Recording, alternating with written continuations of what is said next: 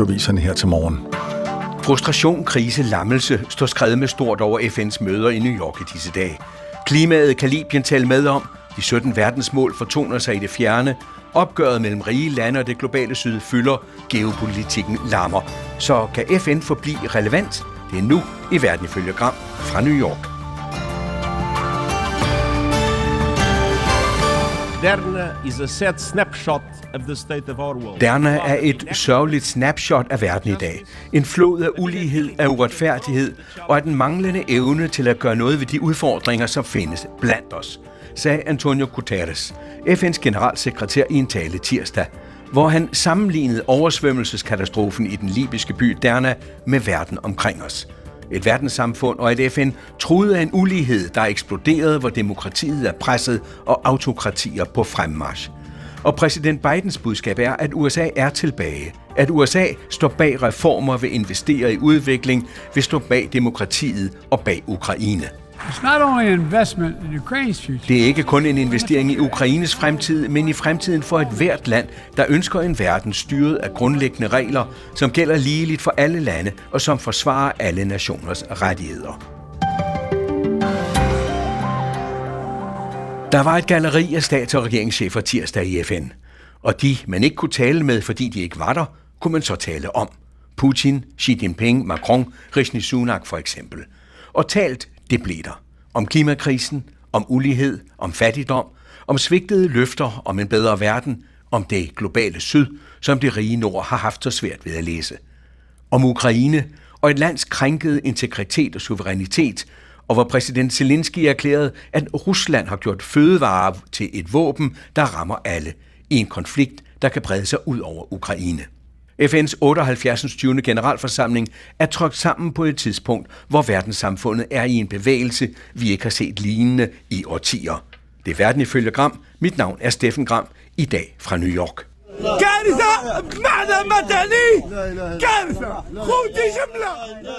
Katastrofe. I Guds og profetens navn, det er en ren katastrofe. Mine nevøer, min søster, min familie, mine slægtninge. Katastrofe sagde en overlevende fra Derna i Libyen, indtil fortvivlelse knækkede hans talestrøm. En ældre beboer fra Derna fortsatte, hvor han slap. Måske 90 procent af vores folk er druknet. Min tanter, kusiners huse er væk, ryddet med jorden. Det er et folkedrab.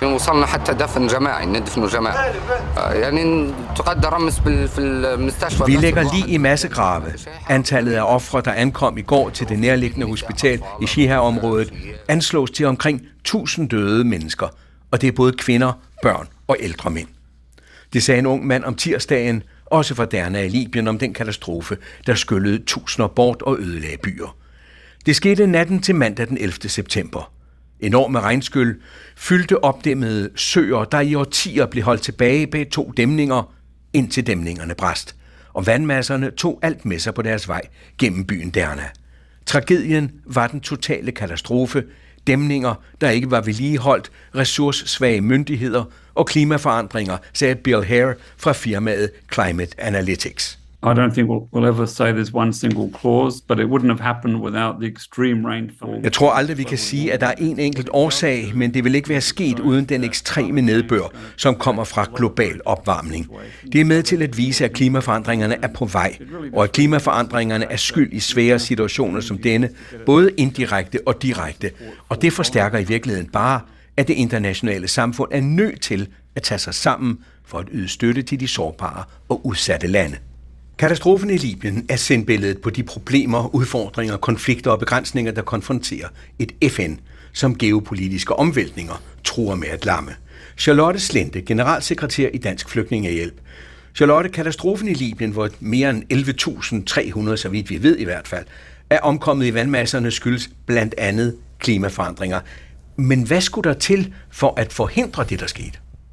Jamen situationen, den katastrofale situation i Libyen er jo sådan set den perfekte storm, om man så må sige, i, i ordets bogstavelige forstand, øh, forstand, men også den perfekte storm mellem øh, en, en effekt af klimaforandringerne og et land i, en, øh, i et politisk moras, i et land uden øh, øh, præget af ekstrem skrøbelighed. Øh, og en, en situation med årtiers uroligheder og fuldstændig mangel på politisk sti, øh, stabilitet og på responsmekanismer i den her situation, landet står overfor, med meget, meget dårlig infrastruktur, der ikke er vedligeholdt på grund af situationen i landet gennem en årrække.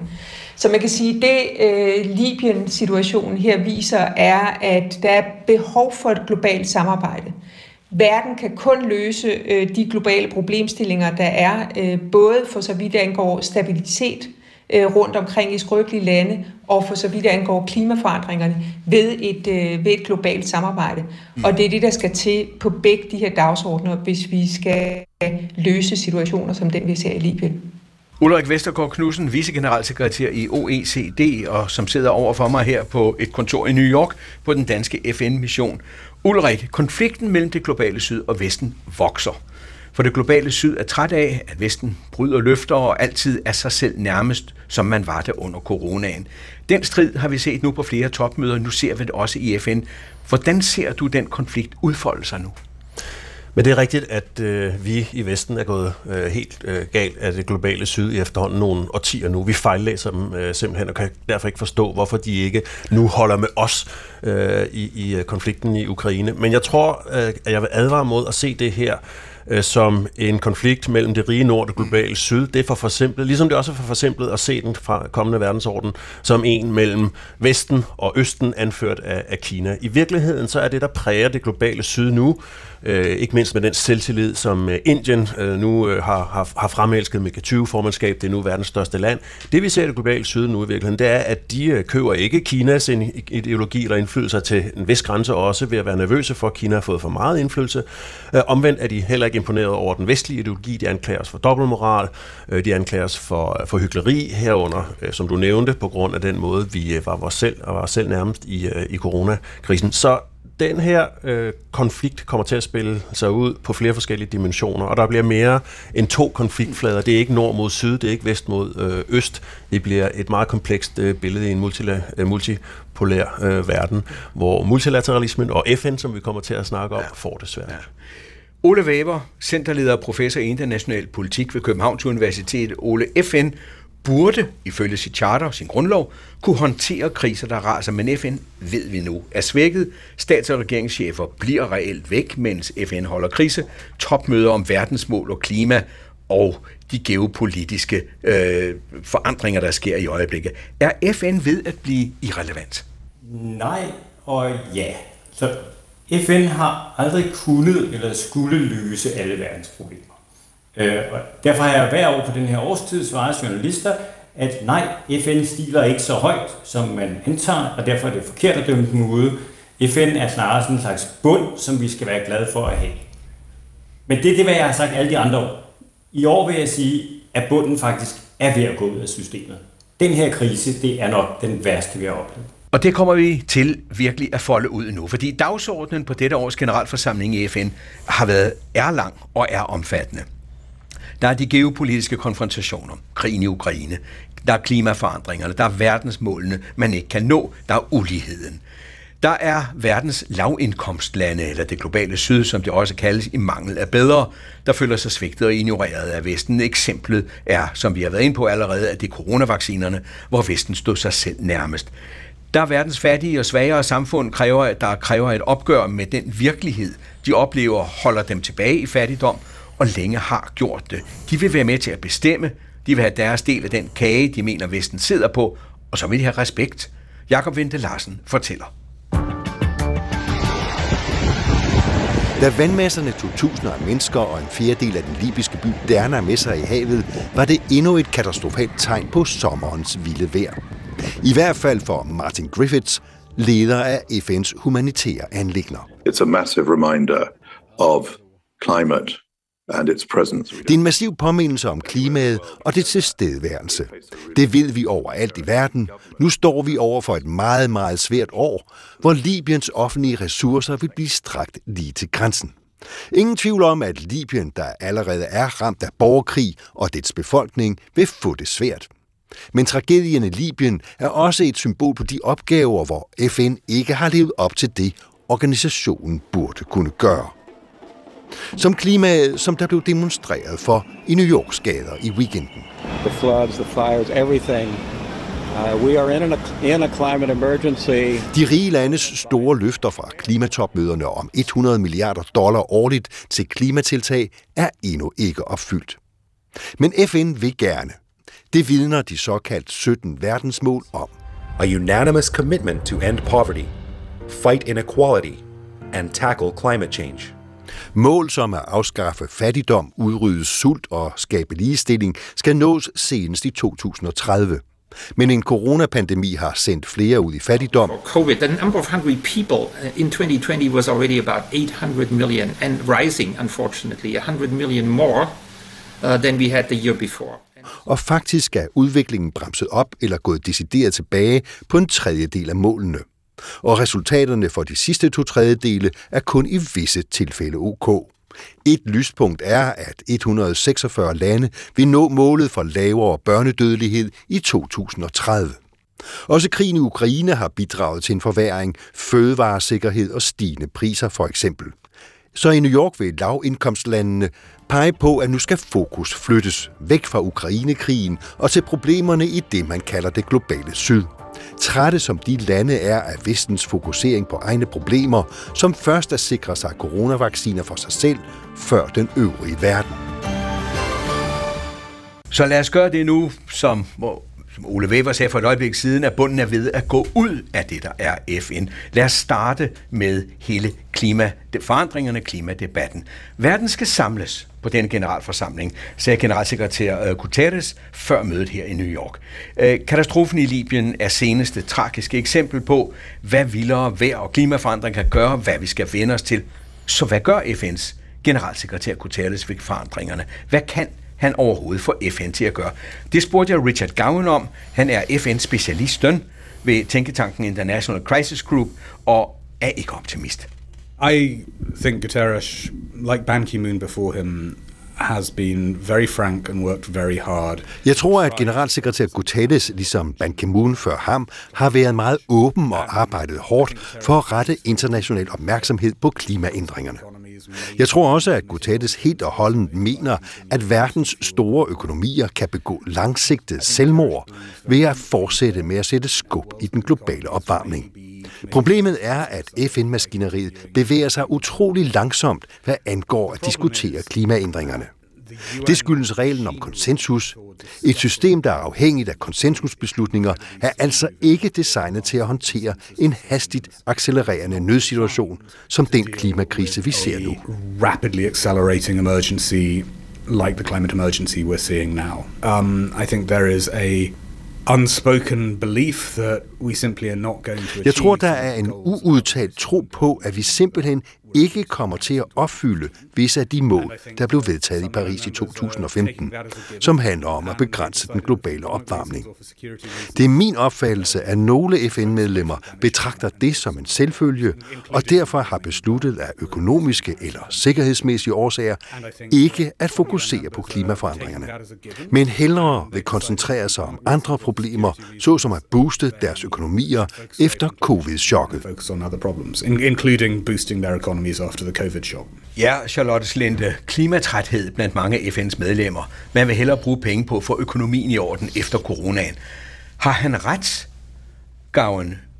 Så står vi jo altså over for flere katastrofer som den i Derna. Det gør vi, og det er desværre en, øh, en kæmpe stor risiko, for vi ser øh, jo en, i stigende grad, at, at klima og sikkerhed hænger sammen i mange af de her lande, øh, der er, er, er skrøbelige i, øh, i syd. Og det er nok desværre en tendens, vi vil se øh, stige i den kommende tid. Så derfor er der behov for at kigge på den her sammenhæng mellem klima og, og sikkerhed, som vi bevæger os, øh, som vi bevæger os fremad i, øh, i, øh, i tid her. Øh, og den klimatræthed, tror jeg, har meldt sig, men, men de her lande, der jo er meget, meget påvirket af det her, er jo særligt de lande, som er de fattigste og de, øh, og de skrøbeligste. Det vil være dem, der får sværest ved at håndtere de klimaforandringer, der er og som øh, vil, vil, vil tage til øh, med, med, med mærkeligt vejr og katastrofer i, i naturen i de kommende, øh, i de kommende år. Så derfor er der behov for, øh, set fra mit synspunkt, at man skal kigge på, hvordan man får den der klima- og sikkerhedsvinkel til at til at øh, fungere, men også hvordan øh, man i, øh, i, i, i verden kan finde ressourcer til tilpasning øh, rundt omkring i de lande, der bliver hårdest ramt. Det er jo en af de ting, som øh, man ikke rigtig har leveret på i, i klimasporet, altså tilpasning øh, af, til, til klimasituationen i de fattigste øh, lande og i de mest øh, skrøbelige lande. Øh, det er der jo kommet noget fokus på her øh, under de seneste COP-forhandlinger, øh, COP27 i Ægypten, og formodentlig vil der også være fokus på det i COP28, der, der ventes øh, lige om lidt i, øh, i Dubai et par måneder efter. FN nu mødes til generalforsamling. Ja. Og det vil være et, en testcase på, om deltagerlandene der faktisk kan få et spotlight på konfliktramte lande, og øh, sikre den her meget, meget nødvendige støtte til deres øh, klimatilpasningsindsatser. Øh, og vi vil bare sige, at de skillelinjer, der er i, ja. også i FN's Sikkerhedsråd, de har forhindret de her nødvendige klimasikkerhedssamtaler i New York øh, so far. Så derfor er øh, i de næste COP-runder måske en mulighed for at få fodslag om at, at kanalisere mere økonomisk og teknisk og politisk støtte til de mennesker, der er allermest sårbare over for klimaskrøbelighed og, og væbnet konflikt. Ulrik Vestergaard, EIOECD, ser I de ressourcer være nogle steder øh, blive bragt frem, øh, så man kan få gjort noget, altså, så det ikke bare bliver ren vækst det hele, øh, men at man rent faktisk leverer nogle ting til de mennesker, der bliver udsat for det, man lige har oplevet i Libyen.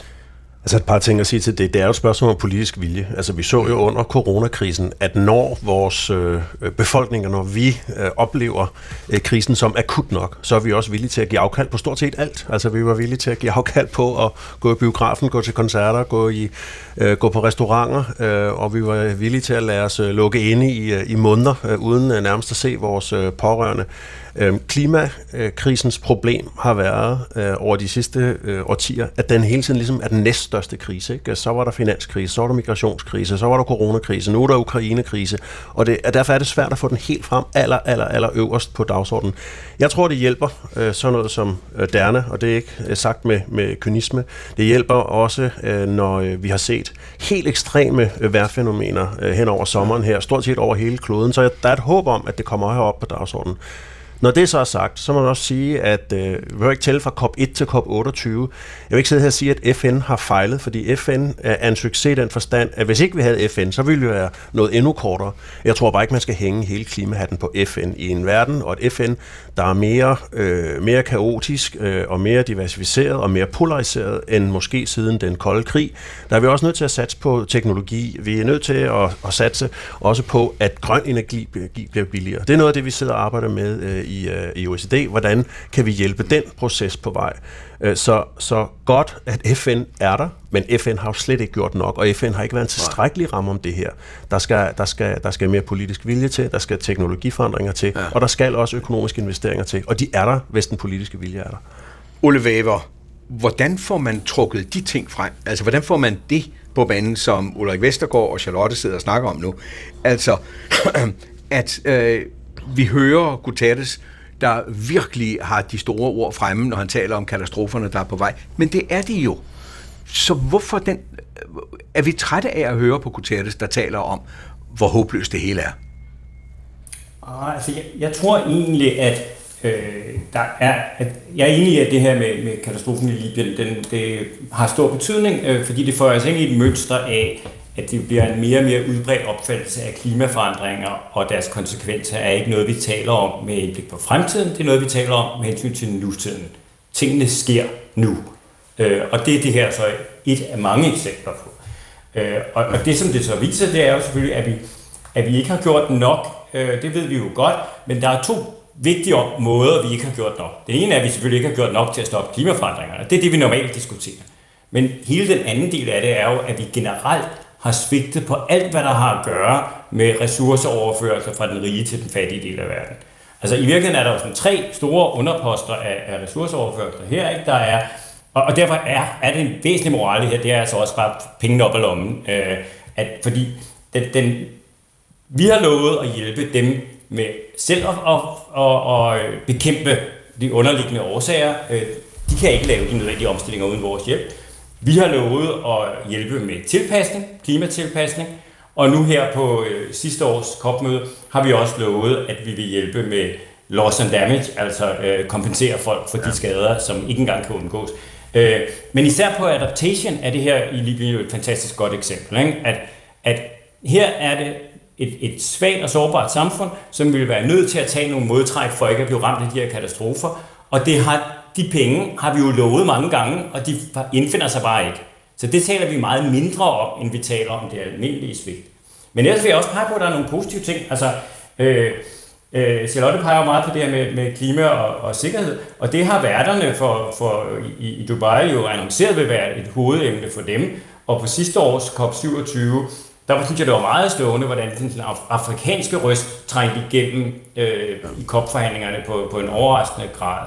Så hele det her med at tænke klima og konflikt sammen, det er klart noget, der er på vej på, på dagsordenen. Det er ikke altid helt lysende klart, øh, hvad det er, det betyder. Det er noget, jeg forsker i, og jeg tager det øh, jeg må indrømme, det, det er enormt modsætningsfyldt, hvad folk mener med det osv., men der er ingen tvivl om, at det er en overskrift, der kommer til at fylde mere og mere i, i de kommende år.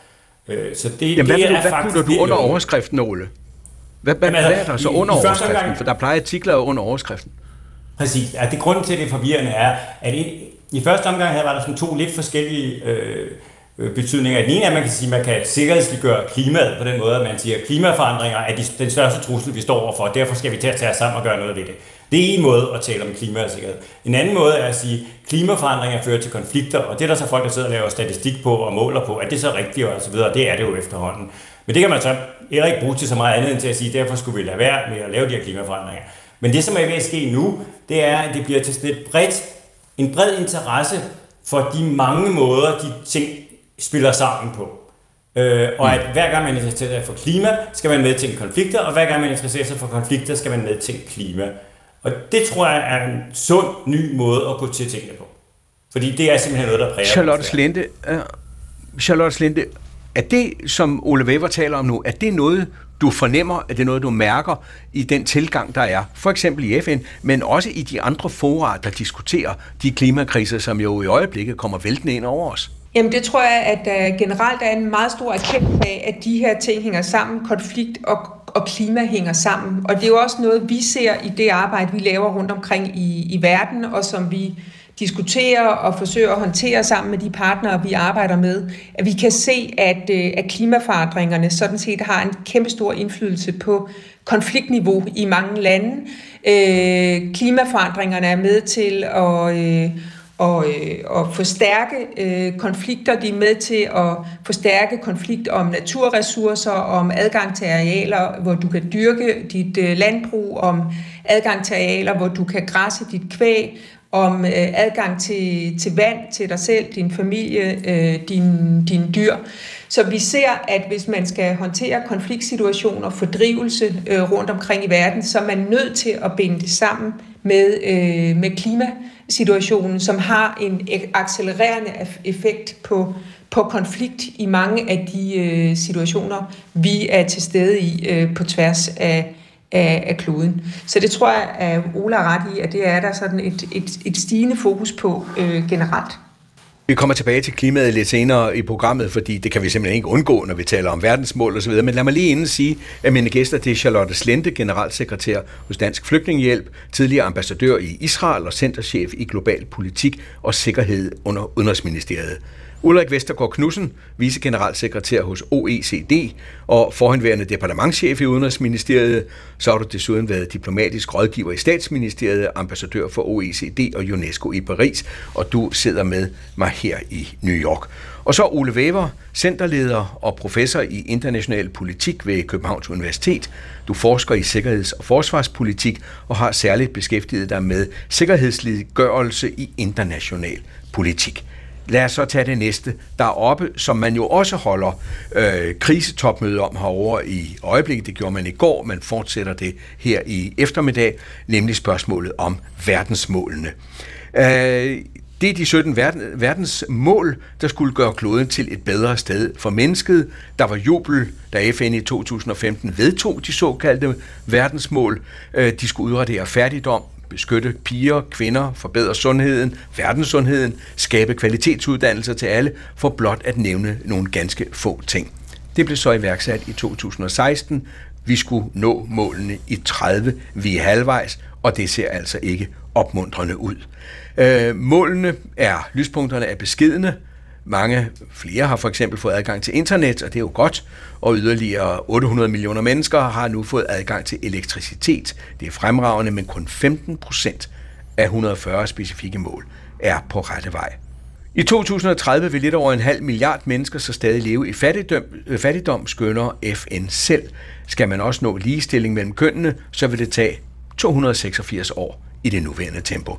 Så jeg spurgte udenrigsminister Lars Løkke Rasmussen, hvordan han vil vurdere indsatsen for at nå de 17 mål. Først og fremmest husker jeg den dag i 2015 øh, meget øh, præcis, fordi jeg havde jo den ære ikke bare at være der, men at sidde i øh, formandstolen, da de blev vedtaget. Og der var jo også en stemning af, at nu definerer vi nogle globale mål med konsensus, og vi kaster al energi ind i at nå dem. Og, og vi kommer også godt fra start. Øh, og så har der jo været nogle ordentlige tilbageslag. Ikke? Corona-pandemien, kæmpe tilbageslag. Øh, Ukrainekrigen, kæmpe tilbageslag, også i forhold til at nå de mål, fordi de har sat sig på den internationale fødevare, øh, forsyningssikkerhed og prisdannelse. Øh, og så i øvrigt også nogle øh, accelererede øh, klimaforandringer. Ikke? Øh, og nu står vi så i en situation øh, her, hvor vi øh, kan se 2030 lige rundt hjørnet, hvor vi kun har nået 12 procent af de her mål, og hvor vi på nogle punkter faktisk også har været i øh, bakgear. Hvad skal det så være en anspor til? Desperation og opgivenhed? Nej, vel det modsatte. Vi er jo nødt til at prøve at holde fanen højt. Øh, og her har Danmark altså også noget at levere. Ja, Ulrik Vestergaard. Øh, SDG'erne. Jeg tror, du var departementchef dengang, de blev vedtaget. Det er rigtigt. Hvad? Og der var jubel. Og Lars Løkke, der i dag er udenrigsminister, var, var vældig begejstret. Var det en illusion? Nej, jeg synes faktisk, at øh, man må sige det på den måde, at øh, verdensmålene er en af FN's aller, aller største succeser. Mm. Vi sidder nu her og, og taler om det øh, otte år efter. Øh, det er det, som alle pejler efter. Øh, stort set alle de konferencer, jeg er til, jeg er sikker på, at Ole og Charlotte vil sige det samme, øh, der spiller verdensmålene en eller anden rolle. De har givet verden øh, en, en, en vej, de har givet verden en målsætning, øh, som, øh, som man får målt alle sine indsatser op imod. Men det er klart, at den indsats, der skulle have lagt bag og komme frem til indfrielsen af de her 17 øh, mål, øh, den er ikke nogen kæmpe stor succes, men det synes jeg ikke, man øh, alene kan, kan laste FN. Så verdensmålene er en succes, og jeg, jeg, jeg, jeg, jeg troede ikke selv på i 2015, at vi ville nå hver eneste af de verdensmål i 2030, bare fordi vi aftalte det. Man kan godt have en vis skuffelse over, at vi på nogle strækninger ikke er nået, nået langt nok, og jeg synes, det er en meget øh, solid analyse fra udenrigsministeren, at der er kommet øh, forskellige kriser i vejen hele tiden. Det er også historien om, om, Men dem om klimamålsætningerne. Jamen, det, ikke? Det, det, kastede det, det, masser af ressourcer det, efter corona. Det, det, altså, så god er verden jo ikke, og det har den aldrig øh, været. Jeg tror, det er sådan en relativt øh, moderne opfattelse, at, øh, at vi tror, at i vores levetid, øh, der må vi da for pokker kunne nå frem til fred og fordragelighed, og så skrive 17 mål ned, og så nå dem alle sammen, og så er der ikke mere fattigdom og ulighed og krig og, og pandemi. Sådan er det jo ikke. Men det er det illusionen, der ligger Det er en illusion. Selvfølgelig er det en illusion, ja. men, men det, der ikke er en illusion, det er, at vi har midlerne til hele tiden at gøre noget for at komme tættere på de her 17 mål. Det gør vi, øh, men ikke i, øh, ikke, ikke i hurtigt nok øh, tempo, og, og jeg, synes, jeg, synes, jeg synes selvfølgelig, at klima klimamålsætning er en af dem, hvor vi har gjort mindst i forhold til mm. den evidens, den videnskab, de katastrofer, vi har, har set ind i. Det er, som Ole sagde før, det, det er nutid nu, det er ikke fremtid længere. Charlotte Slente, øhm, SDG'erne, altså verdensmålene, hvordan oplever du, at man havde håbet på, at de ville komme, og så er de der ikke i dag? Hvordan mærker du det i dit arbejde? Jamen for det første vil jeg sige, at øh, altså også samstemmende sige, at, at der er jo noget positivt at sige her, at det, at vi har den her ramme, er vældig godt, øh, fordi det er nogle mål, vi alle sammen kan sigte efter at nå. Der er nu i dag i verdenssamfundet en masse viden om de her mål og en masse evidens. Der er mange mennesker og organisationer på den her jordklode, der har lært om de her mål, og som er i stand til at agere på dem og også lægge pres på andre, for at de, øh, de agerer på dem. Så, øh, så øh, hvordan ser det her ud? Altså, vi har jo set øh, nogle fremskridt, øh, særligt fra 2015 til 2019, ikke, til, ikke tilstrækkeligt. Men vi må bare sige, at generelt øh, må man se, at nationale regeringer øh, faktisk på tværs af kloden øh, i et eller andet omfang har fejlet med at få integreret de her verdensmål øh, fornuftigt i deres nationale politikker og deres offentlige øh, investeringer. Øh, og det altså til den øh, række af, af problemstillinger, som Lars Lykke øh, drager frem, øh, der må man også sige, at, at øh, den her dagsorden og det globale samarbejde også er udfordret af polarisering i samfundet, af populisme, og så den her voksende geopolitiske konflikt, som vi, øh, fi, som vi øh, taler om. Og så har vi en finansiel arkitektur, der fejler i forhold til at kanalisere globale øh, midler til investering i SDG'erne i tilstrækkelig øh, grad. Og, øh, og så har vi jo nogle lande, altså det her, den her dagsorden og den her ramme handler jo om leave no one behind, men vi efterlader jo nogen øh, behind her. Ja. Altså vi har nogle, i vores dage det højeste niveau af væbnet konflikt i verden siden 1945. Der er to milliarder mennesker, der lever i konfliktramte lande. Og øh, i de her lande, øh, der er konfliktramte og skrøbelige, det er øh, faktisk nogle af de her steder, hvor vi er længst væk fra at kunne øh, Øh, dufte øh, opnåelsen af de her målsætninger, der er inden for, for rammerne her. Og øh, hvis, hvis vi ikke skal få skabt en øget ulighed og en stærk stigende ulighed, som vi allerede ser tegn på, også øh, som følge af covid-krisen, så bliver vi nødt til at se, hvordan vi kan investere øh, særligt i forhold til de her lande, der står længst tilbage, men også i forhold til de mest øh, skrøbelige og sårbare grupper i landene, for at komme nærmere målene. Og øh, jeg tænker, det her det er ikke bare en nord-syd-debat øh, og en nord-syd-diskussion. Det er jo også inden for landene selv, også nogle af dem, der er længst væk fra målene, hvor man må sige, at en række lande har fejlet i at få reformeret deres øh, skattesystemer og få sikret, at der er både midler til, stedighed, til, til stede til at adressere ulighed og komme øh, videre med den her dagsorden, øh, men også kapacitet til at få øh, arbejdet med de her øh, spørgsmål i i, øh, i de nationale politikker og, og programmer og udviklingsstrategier, der ligger. Ole Weber, hvordan kommer man derhen, som Charlotte Slinte taler om nu, for at få verdensmålene ligesom til at gribe fat? Øhm, ja, jeg har, der er to sider af svaret. Den ene er, at jeg tror, at virkelig det er vigtigt at gå tilbage til nogle af de klassiske udviklingsværdier i det her. Altså hvis vi kigger på status på målene, så er nogle af dem, der gør rigtig ondt, det er faktisk de, de allervigtigste omkring global fattigdom, sult, ulighed, krig. Øh, og der er problemet jo simpelthen, at vi i Vesten ikke længere reelt og det er spændt på at høre, om, om Ulrik vil være enig i, i det især. Øh, øh, altså, vi har jo svigtet lidt i forhold til det med, med de, de, at vores udviklingspolitik rettet mod de fattigste, øh, som tidligere var vores slogan, der har vi jo i Vesten i en periode tenderet til at, om, også i vores eget land i høj grad, omdirigere vores interesse i retning af, hvor, tingene, hvor vi selv kunne se, at tingene var vigtige for os. At de lande, der kunne blive til et terrorproblem, de kunne få udviklingsbistand, og dem, der kunne blive kilder til migration, de kunne få, men at vi har i den forstand gjort det til en politik, der handler om os selv, og ikke om, øh, om, om, om øh, dem, der er allermest sårbare. Så det tror jeg er grunden til, at, at, at vi har fejlet på de store mål.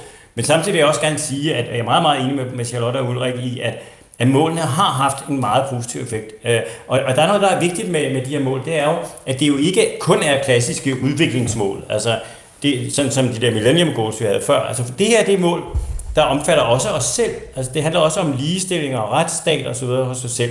Og det tror jeg var en enormt vigtig træk, for det, det gjorde netop, at det, det blev til sådan en fælles global målestok for os alle sammen. Og der, derfor jeg var, var jeg i lang tid positivt overrasket. Jeg synes, de havde en fokuserende rolle. Men jeg er bange for, at deres rolle er ved at være udspillet. Altså, de har tabt momentum, de er blevet rituelle, øh, alle mulige mennesker går rundt med de her, den her øh, nål på, på jakken, og så har man ligesom klaret det. Øh, men men at, at reelt er de blevet utroværdige, og derfor øh, har de ikke den funktion, som de har haft. Jeg, jeg er ikke sikker på, at de kan reddes som, som mål på den måde, de har været. Men, men i det omfang, vi skal lære tid. noget af, ja. hvor det gør ondt, så, så mener jeg faktisk, det er udvikling klassik, der skal tilbage på dagsordenen. For lidt siden spurgte du, øh, du vil gerne høre, om Ulrik Vestergaard var enig med dig. Ulrik ja. Vestergaard. Det er også tavligt, Ole. Jeg har siddet her i New York og rystet lidt på hovedet, det har du ikke kunne se, men med et smil på. Ja, det kunne jeg godt altså, høre. Jeg, Fordi jeg er jo sådan set uh, enig i, at, uh, at vi har udvandet den der fattigdomsorientering i vores udviklingspolitik. Det har stort set alle vestlige lande gjort, og så er der kommet kommercielle, terrormæssige, klimamæssige mål ind, og vi også har svært ved at leve op til vores løfter om, at klimabistanden skulle være additionel, altså ekstra oven i udviklingspolitikken. Jeg er enig i den der del af analysen. Helt enig, men, men, men jeg er meget uenig i, at det så skal sælges under en overskrift, for nu skal vi tilbage til udviklingspolitik uh, classic. Altså, der er jo sket meget de sidste 30 år, og det er jo i, i virkeligheden ikke rigtigt, at uligheden i verden er blevet større, hvis du ser på det mellem lande. Den er blevet større internt i mange af landene øh, i, i FN, men, øh, men væksten i dag foregår i det globale syd. Altså, vi øh, modtog i OECD her hen over sommeren en øh, medlemsansøgning fra øh, Indonesien, Øh, øh, Indien ser ud til at vokse mellem 6 og 8 procent i en overskuelig fremtid, og hvis det fortsætter på den her måde, så vil Indien i 2050 være en større økonomi end den amerikanske. Og jeg siger ikke, at det er en grund til ikke at fortsætte at have fokus på fattigdom. Jeg siger bare, at det bliver mere komplekst, og jeg tror også, det hænger sammen med noget af det, øh, som Ole, eller som Steffen teasede i starten, og som vi kommer tilbage til. Det er også, noget, det er også, det er også en af grundene til, at de her internationale institutioner som FN's Sikkerhedsråd, vægtene i IMF og Verdensbanken, de er blevet utidsvarende, fordi de matcher hverken befolkningsstørrelse eller økonomisk vækst, politisk indflydelse i verden mere. Så, så enig i din pointe om, at vi skal stadig have fokus på fattigdom, men jeg er ikke enig i, at vi skal skrue tiden 30 år tilbage, fordi jeg, jeg, jeg mener faktisk, at, at, at sammenhængene mellem... Det jeg ved også godt, du er enig i det, ikke for at forsimple dit synspunkt, men, men det der med tilbage til udviklingspolitik klassik, det tror jeg egentlig ikke er, er svaret på så meget i dag. Lad mig sige det på den måde i stedet yes. for. Fordi ja, du har jo ja, meget ret ja. i det der med, at uligheden mellem landene er reduceret. Og fordi vi kommer også tilbage til det, og når vi skal til at tale om forskydninger i magten i verden osv., så er jeg jo meget enig i, ja. at, at det er det styrkede syd, og det er det selvbevidste syd, og så der er det helt afgørende. Så det, jeg vil bestemt ikke fremmane sådan et billede af, at det er fattigdom og elendighed hele det globale syd. Tværtimod.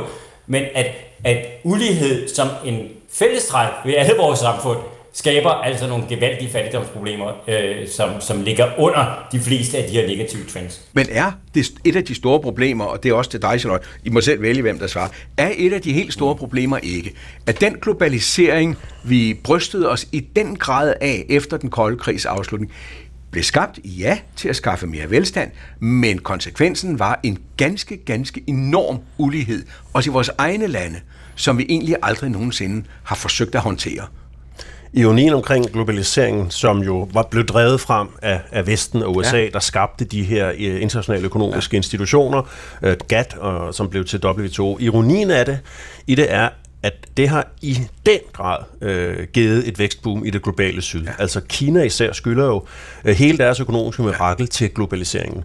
Øh, men til gengæld så formåede vi ikke i de vestlige lande at fordele gevinsterne for globaliseringen på en nogenlunde lille måde. Og derfor er der virkelig kommet en modstandsbevægelse mod globaliseringen ja. i, øh, i mange vestlige lande.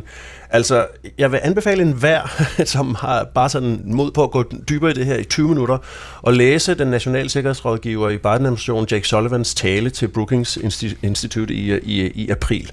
Der siger han faktisk, at, at globaliseringen har efterhånden eksporteret flere øh, amerikanske arbejdspladser end amerikanske varer, og derfor så vil USA ikke være med til at opretholde det her øh, den her globalisering som rammer om international økonomisk samfund, international øh, økonomisk udveksling øh, længere.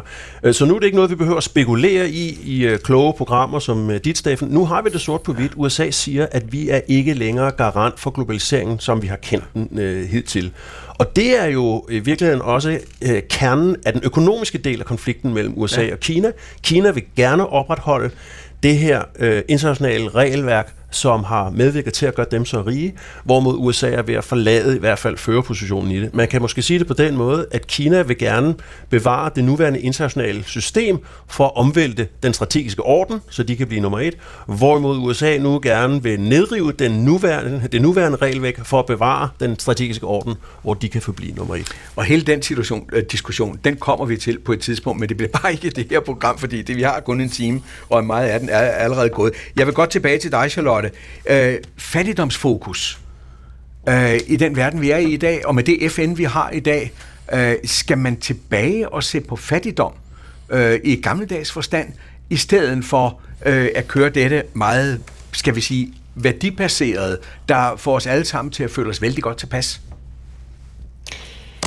Altså jeg tror, at som, som, som Ulrik siger, så har vi jo set en kæmpe stor vækst i mange, af de, øh, i mange lande i det globale syd, i, i mellemindkomstlandene. Men det vi jo også ser i en række af de lande, er, at der er nogle kæmpe store fattigdomslommer. Så man må sige, at de lande godt selv kunne tage hånd om, hvis de, øh, hvis de ville, og hvis de havde fokus på det. Så jeg tror, der er behov for, øh, sådan set på tværs af kloden, både de, de rigere og mellemindkomstlandene, og øh, også de skrøbelige lande, til at man adresserer det her, og i nogle af de mere skrøbelige øh, og fattige lande, der er udviklingsbistand, som jeg ser det, stadigvæk et, øh, et instrument, men det er bestemt ikke et instrument, der kan stå alene. Men et af de steder, hvor vi bliver nødt til at se på, hvordan vi kan arbejde med den her udviklingsbistand, for at vi undgår, øh, at landene bryder fuldstændig sammen, det er i nogle af de her skrøbelige lande med autoritære regimer, som de vestlige lande ikke vil røre med en ildtang, og hvorfor de derfor trækker hele udviklingsbistanden tilbage og siger, vi kan levere noget humanitær bistand ind her, men den der langsigtede, det langsigtede skub og den langsigtede indsprøjtning af, af finansiering til, til udvikling vil vi ikke give. Og det er samtidig nogle af de her lande, som har allersværest ved at få adgang til internationale investeringer og andre øh, overførsler. Så derfor Charlotte, tror jeg, at hvis jeg lige må stoppe har en rolle her. Ja. Ja, hvis jeg lige må stoppe. Altså det du i virkeligheden det siger, siger, det er, det er forkert af os ikke at samarbejde med og give udviklingsbistand til øh, Taliban i Afghanistan for eksempel. Ja, det mener jeg, fordi øh, det man har gjort er at trappe, eller det man gør i de her lande, og det er jo ikke kun, øh, det er jo ikke kun Afghanistan, vi ser det jo også i Sahel-landene, alle de lande, der har været underlagt øh, forskellige militærkup i de, øh, i de forgangne måneder og, og år, at, øh, at Vesten simpelthen ikke forstår, hvordan man skal agere med de her lande, øh, og derfor trækker sig fuldstændig ud. Men de problemstillinger, der er i de lande, de vil jo komme tilbage til os i form af af, af usikkerhed, øh, terrorisme, øh, statssammenbrud og hvad det fører med sig, også af, af, af migration og fordrivelse på tværs af landegrænser. Så det må vi se på, men det er selvfølgelig ikke et instrument, der kan stå alene. Et andet vigtigt instrument, og vi har set, at det er et af de instrumenter, der også øh, holdt sig kørende selv under covid-19, det er betydningen af, af remitter, altså finansiel støtte øh, fra familier, der arbejder øh, ja. i andre lande, som de sender hjem til deres egne familier. Og den finansielle strøm er utrolig vigtig. Øh, og så er det selvfølgelig at sikre, at, øh, at landene i, i det globale syd, øh, som er længst væk fra at nå øh, de her SDG-mål, at de også får adgang til til, til handel og marked, marked og interaktion på et, øh, et, øh, et globalt marked. Men korrektioner på den der globalisering må man jo ind og kigge på i alle lande for at afbøde noget af den der ulighed, som globaliseringen har skabt globalt. Men der er noget, vi skal ind og kigge på, inden vi når frem til globaliseringen i et program, der ligger ud i fremtiden, og det er ganske enkelt de her, øh, den geopolitik, der, der kører i øjeblikket. Øh, Ulrik Vestergaard var inde for lidt siden på hele spørgsmålet mellem, om det er øst-vest, nord-syd, øh, men det vi skal vende os til, det er at tænke øh, øh, magtkampe i, i geopolitik på en helt anden måde. Der bliver flere centre øh, osv. Og der må man sige, øh, at Spørgsmålet er igen, om Vesten har taget øh, disse skift i geopolitikken, at om vi har taget dem øh, seriøst nok, øh, om vi har reageret sådan, som vi skulle. Øh, og det spurgte jeg FN-specialisten ved, igen ved International Crisis Group, øh, Richard Gowen, øh, øh, om, øh, Gowen om, øh, og han svarede det på denne måde. I think that Western countries risk drifting into greater global irrelevance. Jeg tror, at vestlige lande risikerer at glide ind i en tilstand af større global irrelevans, hvis de ikke takler denne nye dynamik rettidigt. Jeg ser fremtiden som et af to scenarier. Enten får vi en verdensorden med to poler, med lande, der erklærer støtte til enten Washington eller Beijing. Alternativt ser vi ind i en fremtid, hvor mange forskellige magtcentre dominerer, herunder Brasilia i Brasilien, Jakarta i Indonesien, New Delhi i Indien. Alle magtpoler, som vil være med til at forme den globale politik. all shaping global politics. I have a feeling that for the time being, min fornemmelse er i øjeblikket, at en stor del af de vestlige lande søger ly under den amerikanske paraply, og de er glade for at kunne gemme sig der. Men hvis de skal markere sig selv og kunne deltage på den udenrigspolitiske scene i de kommende årtier, så skal de komme ud af skjulet og gøre sig gældende. De burde altså investere væsentligt mere i nogle af disse nye magtcentre, for fremtiden vil byde på et mere flydende diplomatisk landskab end det, vi ser i dag. Og hvordan kommer dette flydende øh, magtspil så, Ole Weber, til at udspille sig? Især når vi ser det i den sammenhæng, vi er i i øjeblikket, nemlig hvor vi har FN, vi har klima, vi har verdensmål osv. Hele den flydende magtkamp, der kommer til at udspille sig, hvordan ser du den for dig? Altså i virkeligheden tror jeg, at det som han stillede op som øh, to alternativer, kommer jo begge to til at ske. Altså verden bliver jo på et plan mere bipolær i den forstand, at øh, relationen mellem USA og Kina vil blive værre, øh, vil blive intensiveret, og mellem Vesten og Rusland vil også være vanvittigt dårlig i, i lang tid fremover. Øh, men samtidig vil det være sådan, at det store globale flertal kommer til at betyde mere og mere, øh, og at det bliver øh, noget, der brydes langt mange forskellige linjer. Det er ikke vi, vi går helt galt af det, når vi tror, at det er sådan en sportskonkurrence om, at, hvem der vinder flest stemmer i den ene afstemning eller den anden afstemning øh, i det globale syd, om de går med os eller ikke går med os i den Ukraine-afstemning. Det er ikke det, det handler om. Den næste tolkning, som, også er, som er lidt bedre, men alligevel heller ikke helt rigtig, er, at det handler om det globale syd, som bare er afvisende for at spille vores spil, og bare siger, lad os være i fred, og, og lad være med at ødelægge verden med jeres mærkelige Ukraine-sag. Vi havde alle de andre ting, vi skulle gøre noget ved klima og så videre. Det er det mere rigtigt, men stadigvæk, så foregår der jo mere end det, fordi det er jo det, vi har set her i de sidste par måneder med, med, med G20 og BRICS og så videre og så videre, at der er en masse nye formationer i domineret fra det globale syd, som også konkurrerer med hinanden. Vi så jo Indien og Kina spille sammen på det ene topmøde og være konkurrenter på det næste topmøde osv.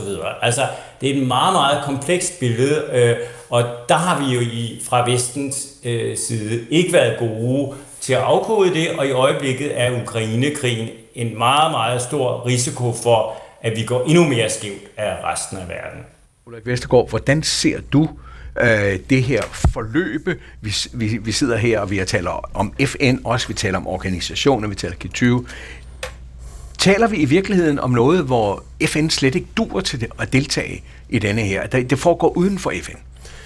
Jeg ser fem overskrifter på den her verdensorden, vi får ind i lynhurtigt. Den første, det er, at det bliver en meget mudret form for multilateralisme. Hvem er det, der har haft, hvad er det for nogle nationer, der har haft en dårlig krig, altså ja. de sidste 18 måneder? Det er MF, det er Verdensbanken, det er W2, det er FN. FN sidder med et sikkerhedsråd, hvor verdens største land ikke er repræsenteret, Afrika er ikke repræsenteret. Ingen kan selvfølgelig tage det øh, altså seriøst som en legitim repræsentant for et eller andet globalt K-udvalg. Jeg er glad for, at Danmark kommer til at søge indflydelse. Jeg håber, at Danmark bliver valgt, så vi kan gøre en forskel. Men der er selvfølgelig et problem der øh, for, for den generelle multilateralisme. Så tror jeg, at det bliver præget af det, man med et meget fint ord kunne kalde inklusiv plurilateralisme. Altså jeg tror, det er nogle af de regionale organisationer, der øh, kommer til at shine her. Det er EU, det er NATO, det er BRICS, det er også min egen organisation OECD, fordi de problemer, vi står overfor, enten det er kunstig intelligens, pandemier, eller klima, eller, eller oprustning, øh, de, de skal finde et eller andet afløb. Altså der, der skal være et eller andet sted, hvor man kan prøve at løse dem, og i en verden, der er mere splittet end nogensinde, der tror jeg, at noget af det her kommer til at starte regionalt og blandt like-minded, forhåbentlig på en inklusiv ja. måde. Det tredje, det er det, eller afglobalisering, det har vi været inde på med ja. de konsekvenser, det har, også for tilliden mellem de blokke, der nu måtte opstå. Øh, det vil også være skidt for klimaet, det vil også øge risikoen for militær konflikt. Det fjerde, det er multipolaritet, det har vi også været inde på, ja. det er også det, øh, Gowan siger i dit indslag. Og det femte, det er, at geopolitik kommer til at trumfe globalisering på næsten alle områder. Så det bliver en form for strategisk industripolitik, kan du også sige, som vil læne sig ind over økonomi, forskning, øh, teknologi, øh, investeringspolitik. Alle beslutninger, alle væsentlige beslutninger, der er truffet de sidste 18 måneder, de er truffet med national sikkerhedshensyn over økonomisk efficiens. Og hvor efterlader det FN? Det efterlader FN som en, en, en mere og mere skrøbelig, men mere og mere nødvendig ramme også. Altså fordi, hvis ikke vi havde FN, jamen så ville det hele jo smuldre væk. Altså, så, så jeg synes, vi skal glæde os over, at, øh, at FN øh, stadig er her. Der foregår noget normativt arbejde. Øh, arbejdet i, i Sikkerhedsrådet foregår der også ting bag kulissen, vi ikke altid ser, som i det mindste holder en dialog gående. Og så er der selvfølgelig hele FN's udviklingspolitiske arbejde, også det, der foregår i nogle af underorganisationerne, WHO og UNESCO osv., som er utrolig vigtigt. Så det er jo ikke fordi, fordi FN ikke har en meget vigtig rolle at spille, også i fremtiden, men FN er blevet en meget, meget mere skrøbelig, og vil blive en meget, meget mere skrøbelig øh, og, og, og, og, og omdiskuteret ramme omkring øh, global fred og velstand. Ole Weber, hvis FN skal fungere i denne her sammenhæng, vil det så ikke kræve det, vi har talt om tidligere også, og i tidligere programmer, nemlig at FN bliver reformeret først og fremmest, at FN's Sikkerhedsråd bliver reformeret. At der kommer flere ind, som Ulrik er inde på, øh, at det er fuldstændig utidsvarende, at der sidder øh, de samme mennesker, de samme nationer, som var med til at skabe det i 45, at de sidder med nu, mens man har holdt andre ude. Jo, og så alligevel nej. Ikke? Altså, det er jo en diskussion, vi har jævnligt, og der er jo en grund til, at vi ikke er kommet ret langt med det. Altså, det, den konstruktion er jo svær at lave op på. Øh, de permanente øh, fem og deres øh, særlige vetoret, den, den kan man jo ikke lave om på, fordi hvorfor i verden skulle de give den fra sig? Øh, så øh, vi kommer ikke til at få de store forkromede øh, reformer. Øh, USA har været smart her på det sidste og lavet, som om de gerne vil have det, og det kan de så score nogle point på, men det kan de jo blandt andet tillade sig, fordi at de ved, at det løber ud i sandet. Øh, fordi hver, nogle af de lande, der ligger lige klar til at være de næste, ja, de er selvfølgelig for øh, Indien og Tyskland og Japan og så videre, og så er der grund til, at der er nogen, der bestemt ikke vil have Japan, og der er nogen, og så videre og så videre. Øh, og så der kommer der dem i det næste lag, de er så imod, øh, og der er også nogle af de fem, der vil veto det, så det kommer ikke til at ske på den der sådan store forkromede måde. I bedste fald får vi noget med nogle permanente ikke-veto-lande, men selv det er meget svært, fordi der vil altid være nogen, der er jaloux over, at det så lige præcis er deres nabo, der ikke kommer med, og ikke dem. Så jeg tror simpelthen ikke, det er der løsningen ligger. Øh, selvfølgelig er det utidsvarende, men nu er det altså sådan, at den her store, sådan nogle store organisationer, øh, sådan nogle store reformer, dem har man historisk altså kun lavet efter en, en, en stor krig. Øh, og, og, og det er jo ikke den forandringsmodel, vi kunne ønske os. Så jeg tror bare, vi må anerkende, at der har vi et, et anachronistisk arv, og den må vi arbejde videre med. Jeg tror, vi skal snarere tænke over nyskabelser, der kører parallelt. Og, og nu, nu nævnte øh, Ulrik jo meget rigtigt, øh, jeg er meget enig i det med de regionale organisationer, men han nævnte jo også det med, med nye trusler, øh, kunstig intelligens og så videre, hvem der vil tage sig af det. Og der har Guterres jo været smart øh, at spille ud med det her Summit of the Future, som skal komme om et år. Øh, som jo blandt andet handler om de her nye udfordringer. Jeg, jeg tror egentlig, det er klogt set, at det, det er bedre at lave nye institutioner, lave nogle strukturer. Det er nemmere at blive enige om noget nyt, end det er at lave om på noget, som folk har aktier i allerede. Øh, så, og Ole, jeg bliver nødt til lige, jeg, tror, jeg skal lige have, fordi ja. Ja, jeg, jeg bliver nødt til lige at stoppe, fordi jeg skal lige have et hurtigt spørgsmål ind til Charlotte her til sidst, og vi har ja. faktisk ikke engang to minutter tilbage. Charlotte, jeg bliver nødt til at spørge dig, med det du sidder med, det er liv og død, det er folk på flugt, og du har ikke så lang tid til at svare, det, øh, svare på det spørgsmål. Hvordan ser du, på baggrund af det vi har siddet og talt om nu, hvordan ser du et FN agere, kunne hjælpe i den situation, den humanitære situation? Øh, som vi kommer ind i nu. Og du har ikke så lang tid, Charlotte. Sorry. Nej, men, det, men jeg vil sige, at øh, jeg tror, at FN må, må være pragmatisk i forhold til de begrænsninger, der er i de traditionelle værktøjer. Altså man kan sige, at FN's øh, storhedstid i forhold til fredsbevarende operationer, for eksempel i Afrika, det ligger i, øh, i fortiden. I nutiden ser det meget vanskeligt ud for de fredsbevarende operationer, der stadigvæk er på Afrikas jord, fordi de forsøges øh, begrænset øh, og, og, og stækket, øh, blandt andet af, af grundet russisk øh, intervention og interessevaretagelse i forhold til, til regeringerne i, øh, i Afrika som en af dimensionerne. Men FN har stadigvæk en, øh, en kæmpe stor rolle i forhold til de humanitære indsatser, til humanitær finansiering og, og samarbejde. Ikke alene, men i samarbejde med andre aktører. Og her kommer jeg til at stoppe dig, fordi det var de sidste ord. Det var dagens verden ifølge Kram. Tak til mine gæster, Ulrik Vestergaard Knudsen, Charlotte Slenter, Ole Væver, Jakob Vente Larsen og øh, Josefine Moltejsen var med i redaktionen af dagens program. Teknikken var stod Thorsten Christiansen for. Vi er tilbage i næste uge. Det er helt sikkert. Hvad vi ser på der, ja, det har vi ikke lagt os helt fast på endnu. På genhør.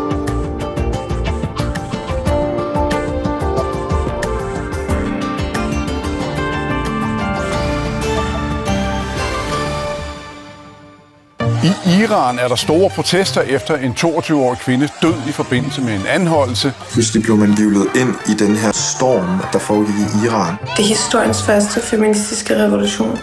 Fire dansk-iranere tager del i frihedskampen gennem deres kunst. Jeg føler bare, det er min pligt at dukke op til de her ting og have en stemme. Jeg laver oprør, men jeg gør det på sådan en stille måde. Jeg gør det igennem et billede. Man har sit bagland, der brænder, og selvfølgelig bliver jeg nødt til at gøre et eller andet. Iran i hjertet. Ingen er så frie, før alle er frie. Torsdag på DRTV og kl. 21 på DR2. Om lidt så er der Brinkmanns Brix her på P1. Og her tager man fat på, at et nyt kæmpe studie viser, at langt de fleste aldrig vil opleve alvorlige psykiske lidelser. Men den dårlige nyhed er, at dem, der allerede har sygdommen inde på livet, fordi lidelserne er i familien, har større risiko for selv at blive syge. Hør meget mere, når psykologiprofessor Svend Brinkmann byder dig op på Brinkmanns Brix. Det er lige